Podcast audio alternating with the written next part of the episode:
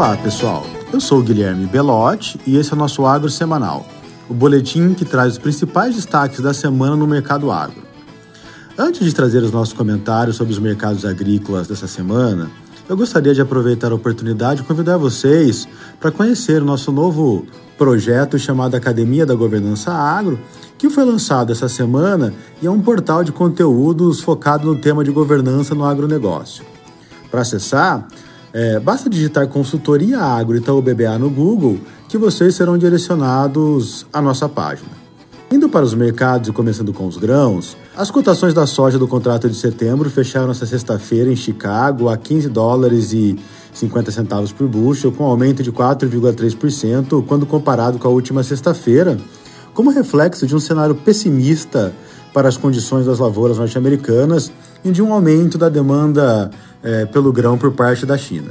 No Brasil, as cotações voltaram a se valorizar seguindo os movimentos de Chicago.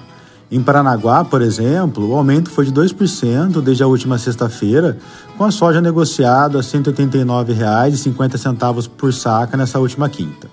Ainda sobre a dinâmica do mercado de soja aqui no Brasil, as estimativas da NEC apontam para uma desaceleração das exportações de soja no mês de agosto em relação ao que foi observado no mesmo período de 2021, saindo de 5,8 milhões de toneladas para 5,5 milhões de toneladas. Indo para o mercado de milho, os preços para os contratos de setembro em Chicago fecharam essa sexta-feira negociados a 6 dólares 70 centavos por bushel, alta aí de quase 7% em relação à sexta-feira passada, também de olho na situação crítica das lavouras americanas após as visitas às propriedades aí no centro-oeste terem indicado uma safra menor do que esperado. As cotações nas praças locais também apresentaram valorizações. Em Campinas, por exemplo, praça que serve de base para as negociações na B3, o milho fechou a última quinta-feira negociado aí na casa de R$ 83,00 por saca, alta de 1% frente à última semana.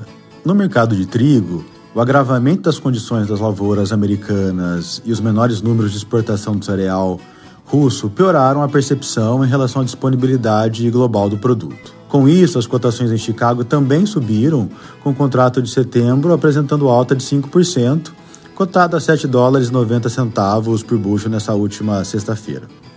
Olhando para o Brasil, a colheita já começou no Paraná, com a Conab apontando que até o dia 20 já havia sido colhido 4% da área total estimada nacionalmente. As preocupações dentro da porteira, entretanto, giram em torno das geadas da semana passada que atingiram algumas regiões do Rio Grande do Sul, embora ainda seja cedo para estimar as perdas.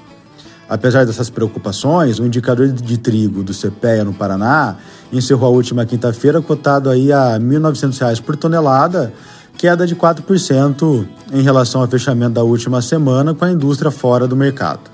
Em relação aos preços, em Nova York, a tela de outubro fechou essa sexta negociado aí a 18,5 centes de dólar por libra-peso, alta de 2,1% comparado com a última sexta-feira. O etanol, por sua vez, continua em queda após as recentes reduções dos preços da gasolina. Nessa semana, em Paulínia, o hidratado fechou a quinta-feira a R$ 2,48 por litro, sem impostos, queda de 4,8% em relação à sexta-feira anterior. Indo para o mercado de café, os preços voltaram a apresentar fortes valorizações, com aumento do risco atrelado à pegação da florada no Brasil, já que não há previsões de chuvas até o final do mês.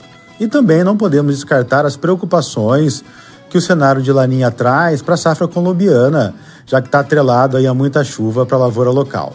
Nas proteínas animais, os preços futuros do boi gordo voltaram a perder força na semana, com o contrato para outubro, por exemplo, fechando a sexta-feira com queda de 1,5%, sendo negociado aí a R$ 310,70 por arroba. Seguindo a mesma tendência, as cotações dos suínos eh, e das aves também apresentaram leves recuos nos últimos sete dias, com frango resfriado em São Paulo negociado a R$ 7,70 por quilo e o suíno vivo em Cascavel a R$ 6,80 por quilo, ambos com queda de 1% na semana. Bem, pessoal, por hoje é isso. Bom final de semana e até a próxima sexta.